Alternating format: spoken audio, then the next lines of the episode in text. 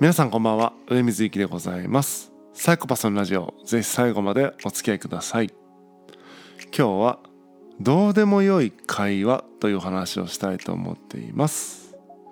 えー、皆さんはどうでもよい会話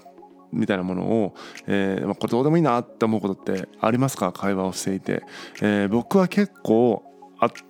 えー、あってというか、まあ、なるべくないように生活しようとしてるんですけども、えー、どうでもよいなと思う瞬間があったり、えー、どうでもよくないなと思うことがあったり、まあ、当然ですけどもその両方を結構行ったり来たりしながら、え、人と会話をしていたりします。でそのどうでもよいこととどうでもよくないことの境目というか分類っていうのをどういう基準でそれが行われてるのかっていうのを考えてみたんですがえーまあ、結論から言うとね答えが出ないんですね、えー、めちゃくちゃその複雑だなと思ったんです。というお話を今日はしたいなと思ってます。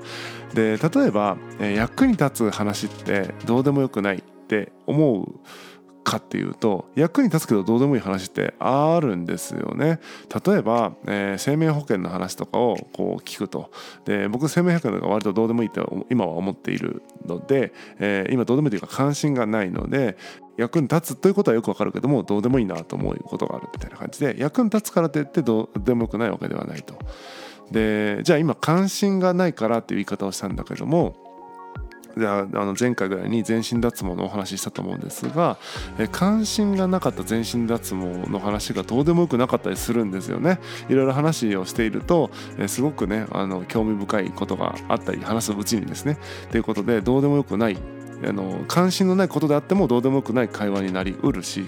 うん。じゃあ、えー、もしかするとあの話題のカテゴリーみたいなね、えー、仕事の話とか趣味の話とか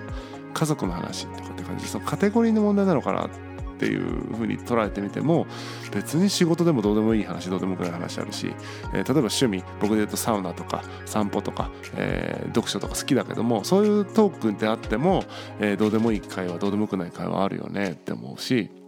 僕は結構深い話が好き。自分の意見とかその人の意見とかって意見を交換するようなちょっとね一歩掘り下げたような情報で終わるんじゃなくてその人の試験みたいなものを聞きたいっていうねそういうちょっとところまで求めてるところがあるのでそういう意見を交換できるような会話だったらどうでもよくないんじゃないかって思ったりもするんですけどもまあなんだろう。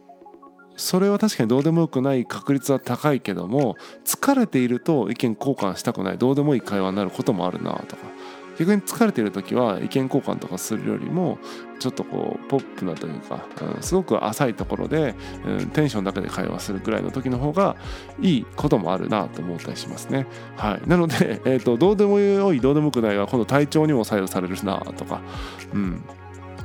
でそういうことをいろいろ考えているとうんとねやっぱり人みたいなところで、えー、切っていくとあのその軸をね誰々さん誰々さんというふうに分けていくと当たり外れが限りなく、えー、少ないなというふうに思うんですね。いわゆる今言ったいろんな軸みたいなのを、えー、内包した一人のねこう主体みたいなものが出てくるわけで、まあ、そのパッケージとして一人が存在が現れるわけだからその人と会話してると大体心地よい会話の、えー、質になるな質が心地よい、えー、感じになるよねみたいな安定感が出てくるよねってことで結局人に集約されてしまうなっていうところがあるんですね。まあとはいえこの人と話していれば絶対その人との会話がどうでもよくないかどうでもよいかみたいなことはうんあでもねそうね人によってはその人との会話はほとんどどうでもよくないっていうパターンあるから結局人に集約されてしまうのかなうんなんか話しながら今日はね、えー、って感じなんですけどもあんまりねその人誰と話すかよりも何を話すかってことを大事にしなきゃいけないなって思うんだけども、えー、その人の言うことは聞くけど他の人のことを聞かないみたいなことになっちゃうのは良くないからいろんな人の意見を聞けるようにっていう意味で、えー、誰が言ってるかではなくて何を言ってるかってことにフォーカスしないといけないよねっていうことは日頃からすごくね意識するんだけどもいろいろ検討していくと、え結局ね役に立つ話役に立たない話関心の話関心のない話いろんなカテゴリーの話、え深い話浅い話とかっていろんなねその軸で見ていった時に人で切ったらそれらが、えーと、安定的にねちょうどいいその軸を持った人と会話ができるっていう意味で結果 人みたいなところに集約されてしまうなと今話しながら思ってしまいました。そういう意味ではえっ、とまあ今ちょっとね本当今日この話ってどうでもいい会話ってえー何なのかどうでもよい会話とどうでもよくない会話って何かっていうのが分からないよってことを言おうとして話し始めたんですけども、えー、なんか人に集約されてしまっているな結局っていうところにちょっと結論、えー、想定してなかった結論に今たどりしゃべ一人で喋りながらたどり着いてるんですけどもそう考えると,、えーと、クラブハウスとかっていうのは、えーと、部屋ねルームを立ち上げる時にこうテーマで切るよりもなんかその人に集めていくっていう部屋の方がもしかするといいのかもしれないなと今思ったりしましたね。はい、でもっと言うと,、えーと、僕の部屋は、まあ、今ねは毎日ほぼ毎日ね部屋を開いて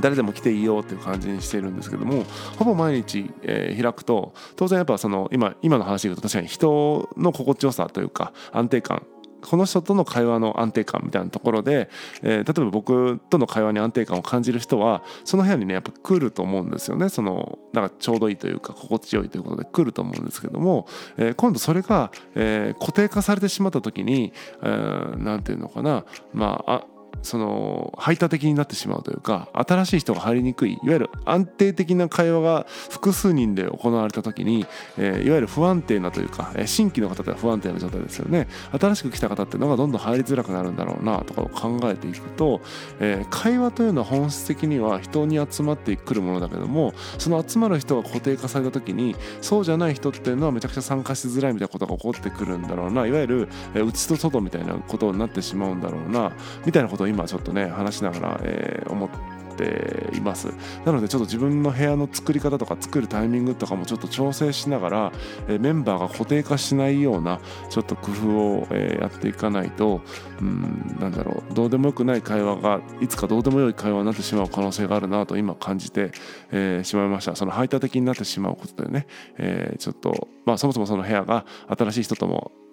関わってですね自分のこう視野を広げたいというか、うん、交通事故みたいになってですね 今までなかった認識が生まれるみたいな、えー、刺激のある時間にしたいなと思ってるんだけども確かにメンバーが固定化されて、えー、刺激がなくなっていくと、うん、ちょっと僕の目的も果たせないなと思ったので確かにどうでもよくない会話をすればいいってもんでもないんだなと今思いましたね。はいちょっとまあタイトルがついちゃいましたけども、えーまあ、タイトルに戻すとすると、えーまあ、どうでもよい会話どうでもよくない会話の境目は、まあ、あまりにも軸が多様で、えー、なんだろう、えー、計算しきれない合理的に計算しきれないから結果最も安定感があるのは人で選ぶことなのかもしれないなと、えー、今日の結論としてたどり着きました。なので、まあ、どうでもよくない会話ができるお友達を、えー、たくさん、え、作っていくと人生はま豊かになるのかなとちょっと思ったりもしたので自分はですねそういうどうでもよくない会話ができる人をたくさん、え、お友達に なれたらいいなと思っています。そのためにもねやっぱりたくさんの人と出会わないとそれは難難しいかなと思いますんで、えー、このポッドキャストしっかり、えー、クラブハウスのサイコパスの部屋しっかりという感じでいろんな方とコミュニケーションしながらですね、えー、どうでもよくない会話ができる、えお友達をたくさん作っていけたらいいかなというふうに思っています。本日は以上です。またお会いしましょう。さようなら。